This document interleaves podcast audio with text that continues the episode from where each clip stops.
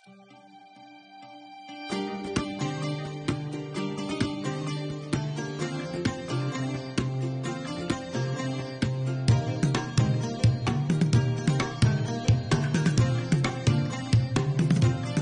وسهلا بيكم. أنا ياسر نجم وده بودكاست كرسي في أول صف حلقة النهارده 15 بلس يعني 15 سنة فما فوق.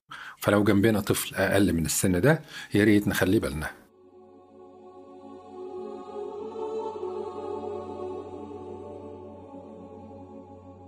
يوم 20 يونيو اللي فات فوجئنا كلنا بجريمة بشعة اتذبحت فيها غدرا الطالبة نيرة أشرف قدام باب جامعة المنصورة في عز الظهر في وسط الطريق العام في حضور عشرات المرة. ويوم 9 أغسطس الطالبة سلمى لقت نفس المصير في مدينة الزقازيق. نوفمبر اللي فات شاب ذبح زميله في مدينة الإسماعيلية برضه قدام الناس في الطريق العام. تاني يوم جريمة مماثلة حصلت في كفر الشيخ. وسائل التواصل الاجتماعي واليوتيوب فيها فيديوهات كتير عن ناس بتستخدم العنف في الشوارع والحارات المصرية اللي بسكينة واللي بسيف واللي بسنجة. والمرة بيعدوا قدام العنف ده وفي معظم الأحيان ما بيحصلش أي تدخل لمنعه أو لوقفه. في بعض الأحيان كان في فرصة أو وقت للناس يتدخلوا لمنع العنف أو الجرائم أو وقفها وللأسف في أحوال أخرى ما كانش بيبقى فيه وقت وبالتالي ما بيحصلش تدخل لحد ما الجريمة تحصل بالفعل ويتم القبض على القاتل الجرائم البشعة اللي على الملأ دي واللي الملأ اللي هم الناس اللي حاضرين الموقف يعني ما بيتدخلوش لمنعها أثارت رعب وفزع وعلامات استفهام هل ده تطور جديد مقلق في مجتمعاتنا؟ هل بقينا أشد قسوة ولا مبالاة وأكثر سلبية؟ هل فقدنا الجدعنة والشهامة وبقينا أقل إنسانية؟ طب إيه الأسباب؟ ولو اتحطينا في موقف بشع زي ده سواء كشهود أو تم التعدي علينا نتصرف إزاي لإنقاذ ما يمكن إنقاذه؟ الحلقة دي هتحاول تجاوب على الأسئلة دي بشكل علمي جدا أيوة بشكل علمي جدا لأن العلم بالفعل درس الظاهرة دي وقتلها بحثا بينا نشد كرسي في أول صف ونناقش ظاهرة ال bystanders أو المتفرجين السلبيين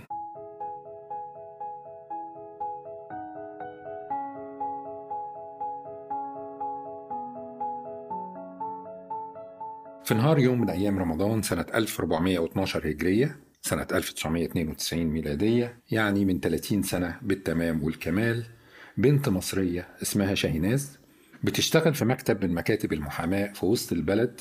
نزلت ميدان العتبة. وما أدراك ما ميدان العتبة. نزلت مع مامتها ووالدتها وأخواتها علشان يشتروا هدوم العيد. وهم راجعين ركبوا أتوبيس 17 المتجه لبولاق الدكرور. ركبت الأم والبنات لكن شاهيناز حست بحد بيتحرش بيها وهي على سلم الأتوبيس. نزلت وحاولت تركب من الباب التاني لكن المتحرش ومعاه ثلاثة متحرشين آخرين طردوها ووقعوها على الأرض قلعوها هدومها واغتصبوها. اغتصبوها في الشارع في نهار رمضان في ميدان العتبة يعني وسط مئات البشر حرفيا.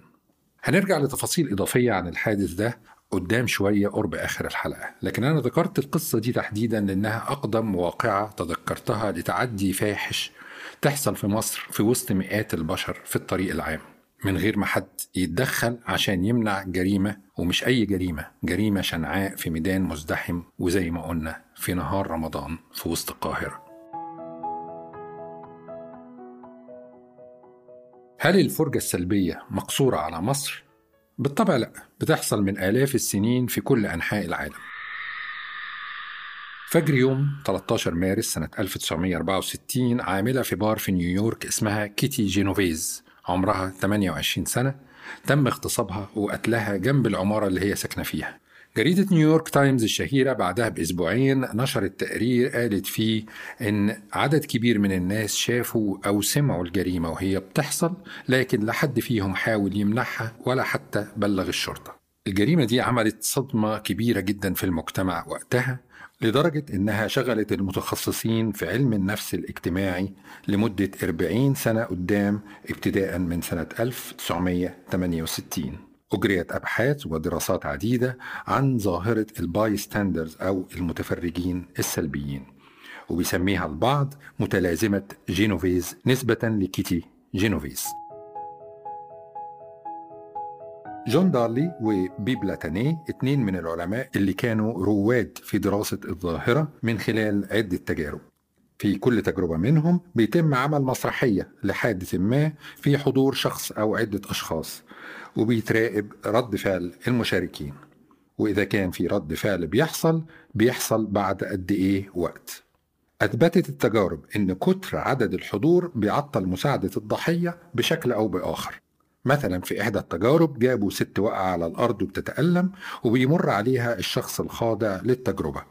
الشخص ده ساعد الست في 70% من الحالات. يعني إذا افترضنا إن عشرة مروا على الست اللي واقعة بتتألم دي سبعة من العشرة ساعدوها وثلاثة تجاهلوها.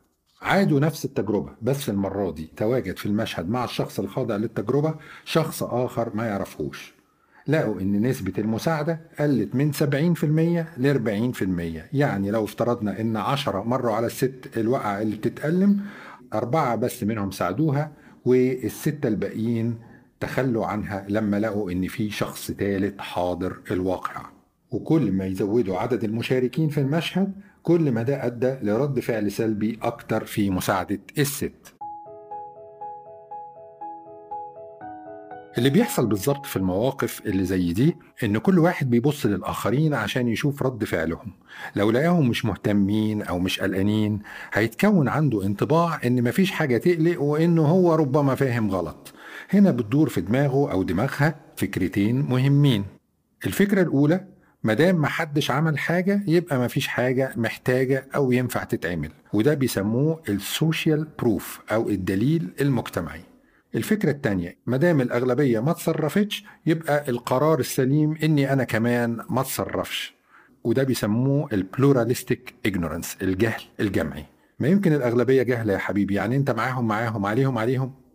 ابتدينا نفهم حبة حبة أهو السلوك اللي إحنا مستنكرينه ومستغربينه. تجربة أخرى هتساعدنا نستوعب أكتر. راجل وست بيتخانقوا في الشارع. السيناريو اتعاد بحوارين مختلفين. في الحوار الأولاني الست بتزعق للراجل وتقول له ابعد عني أنت مين؟ أنا معرفكش 65% من المرة اتدخلوا لمساعدة الست دي.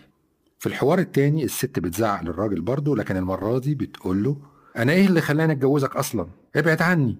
في الحالة دي 19% بس اتدخلوا لمساعدة الست. يعني لما كانت خناقة بين ست وراجل غريب كانوا أكثر استعدادا للمساعدة مقارنة بنفس الخناقة بين اتنين متجوزين. يصطفوا مع بعض بقى ولا يقطعوا بعض إحنا مالنا؟ يا داخل بين البصرة وقشرتها. وبعدين ما يمكن هي مبهدلاه في البيت ومطلعة عينه. ما يمكن هي ست مفترية. وتقعد بقى تعدي في عقولهم أفكار إنها احتمال كبير تكون ظالمة ومش مظلومة. بعض الدراسات الحديثة أظهرت نتائج مختلفة شوية عن الدراسات اللي اتعملت في الستينات والسبعينات لأن العلماء والمتخصصين لقوا أن التجارب اللي اتعملت زمان كانت كلها في سيناريوهات غير طارئة وغير خطيرة يعني واحدة وقع بتتألم شوية دخان بيتسرب راجل وست بيتخانقوا في الشارع مفيش حد بيموت مثلا محتاج اللي ينقذ حياته ولا مثلا جريمة فاحشة زي الاغتصاب هتدمر حياة إنسانة محتاجة إن إحنا نلحقها. في سنة 2006 الجماعة الألمان طوروا خناقة الراجل والست في الشارع وجابوا ممثلين محترفين وراعوا إن الراجل يبقى أكبر حجما بكتير من الست. وخلوا الموضوع فيه ضرب من الراجل للست ضرب تمثيلي يعني زي اللي بيحصل في الأفلام. والمرة دي التدخل كان إيجابي بشكل أفضل بكتير من تجارب زمان. وأغلب المشاركين تدخلوا بالفعل بشكل أو بآخر لإنقاذ الست. وفي سنة 2019 اتعملت دراسة عالمية شملت الحصول على تسجيلات كاميرات المراقبة في شوارع لانكستر في إنجلترا وكيب تاون في جنوب أفريقيا وأمستردام في هولندا ل 219 واقعة تعدي حقيقية مش تمثيل والنتائج برضو كانت إيجابية للغاية. الناس تدخلوا بشكل فعال جدا في الأغلبية الكاسحة من الحالات لمساعدة الضحية. لكن بكل أسف ده ما حصلش عندنا في شوارع القاهرة والمنصورة والإسماعيلية وكفر الشيخ والزقازيق.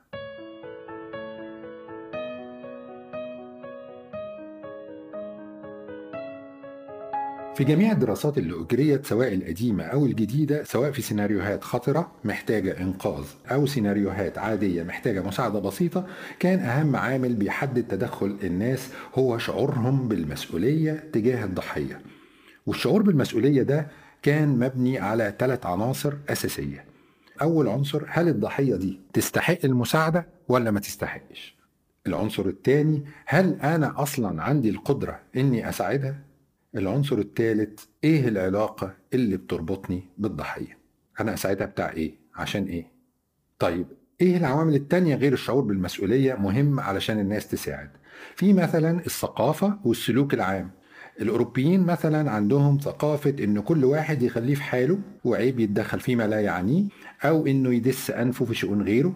بينما عندنا في شعوب تانية هلهلية كده وتلاقي واحدة حشرة نفسها في تفاصيلك مع إنها أول مرة تشوفك. وده إن كان سلوك مستهجن في معظم الأحيان لكن بينفع لو أنت محتاجة مساعدة. برضه في شخص عايش حياته في بيئة كلها أكشن وخناقات وعنف فطبيعي إنه مش هيقف لما يلاقي اتنين جنبه ماسكين في بعض. وده غير اللي حياته هادية ويعتبر شيء لافت للنظر جدا بالنسبة له إن في اتنين صوتهم عالي في آخر الشارع. وفي اللي متربي إنه يمشي جنب الحيط ولا جوه الحيط كمان ومش مستحمل أي مشاكل في حياته اليومية ويترعب حتى إنه يكلم الشرطة في التليفون. وده مش متوقع إنه يقدم أي مساعدة ولا متوقع إنه يعرض نفسه لأي مضايقة. طب إيه كمان؟ في تأثير لمعرفة المكان اللي بيحصل فيه الحادث. يعني لو المكان أنا حافظه وعارف مثلا هلاقي رجال الأمن فين أو هلاقي فلان الفلاني اللي ممكن يفيدني غير لما أكون في مكان غريب معرفش لا جغرافيته ولا ألاقي مساعدة فين بالظبط. حبوا يعرفوا ما إذا كان سابق المعرفة بين الحاضرين هيساعد أكتر ولا لأ. ففي إحدى التجارب قارنوا بين ردود فعل أربع مجموعات. مجموعة فيها اتنين ما يعرفوش بعض من قبل كده. مجموعة تانية فيها اتنين أصدقاء.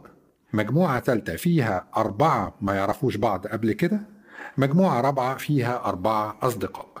أثبتت التجربة إن الأربعة أصدقاء كانوا الأفضل وإن الأربعة اللي ما يعرفوش بعض قبل كده كانوا الأسوأ سواء من حيث الإرادة أو القدرة على مساعدة الضحية. طبعا الأربعة الأصدقاء دار بينهم حوار الله الله إيه اللي بيحصل ده؟ لازم نتدخل يا جماعة هنسيبه كده؟ مش هنسيبه. طب أنا هعمل كذا وأنت تعمل كذا. بينما الأربعة اللي ما يعرفوش بعض كان صعب عليهم إنهم يتكلموا مع بعض أساسا أو يتفقوا حتى ما إذا كانوا يعملوا حاجة ولا لأ. برضو من الملاحظات اللافتة للانتباه إن التشابه بين الضحية والمتفرج بيزيد من احتمالات تقديم المساعدة لدرجة إنهم في إحدى الدراسات وجدوا إن المتفرجين كانوا أكثر إيجابية لما الضحية كان لابس تي شيرت فريق الكورة اللي بيشجعوه مقارنة بضحية تانية كان لابس تي شيرت الفريق المنافس. واللي تعرف إنه بيحب الكورة عموما مشجعي الفريقين ساعدوه أكتر من مساعدتهم لضحية تانية ملهاش في الكورة. هل ممكن التعصب يوصل عندنا إن مثلا الأهلاوية يبقوا متحمسين ينقذوا شخص أهلاوي أكتر من حماسهم لإنقاذ شخص زملكاوي؟ طبعا المسألة مش مقصورة على الكورة. هل مثلا ناس متدينين بطبعهم يكونوا أكثر استعدادا لإنقاذ فتاة محجبة مقارنة بفتاة مش لابسة الحجاب؟ طبعا شفنا عينة من الناس دول في التعليقات على حادث الطالبة نيرة أشرف. هل ممكن المسيحي يبقى أكثر استعدادا لمساعدة المسيحي مقارنة بمساعدته للمسلم أتمنى أن التعصب ما يكونش وصل بينا للدرجة السيئة دي.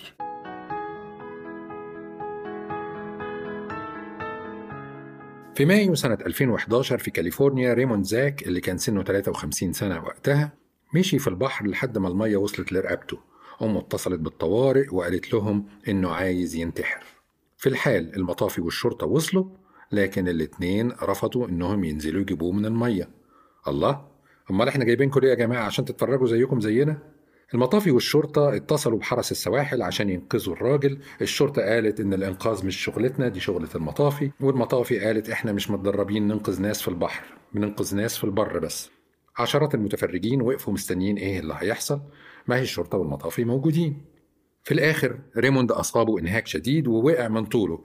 ساعتها بس تطوع أحد المواطنين ونزل المية طلعه. بس بكل أسف كان فات الأوان والراجل مات.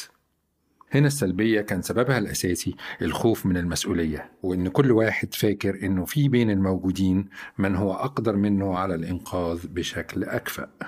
عشان كده في أوروبا وأمريكا دلوقتي سنوا قوانين بتعاقب الشخص اللي يقدر يساعد ضحية في مكان عام ويتخلى عنه وكمان سنوا قوانين تعفي الشخص ده من المساءلة القانونية إذا كان أخطأ أي خطأ غير مقصود أثناء محاولة المساعدة.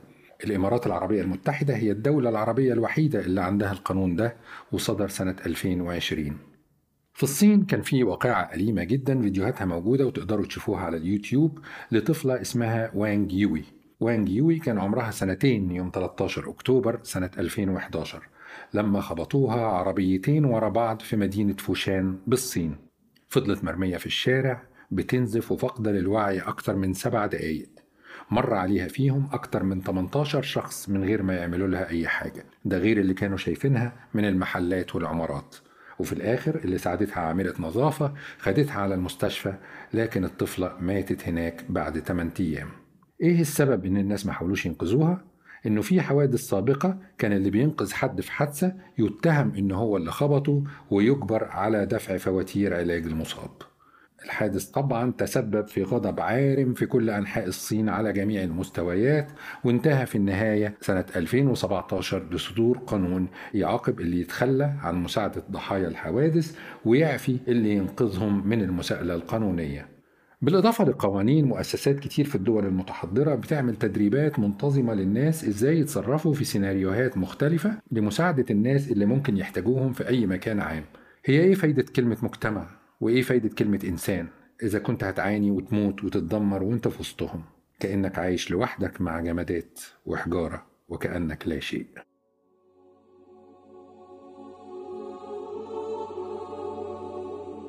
قبل ما نختم الحلقة هنرجع تاني لحادث فتاة العتبة سنة 1992 في تفصيلتين مهمين.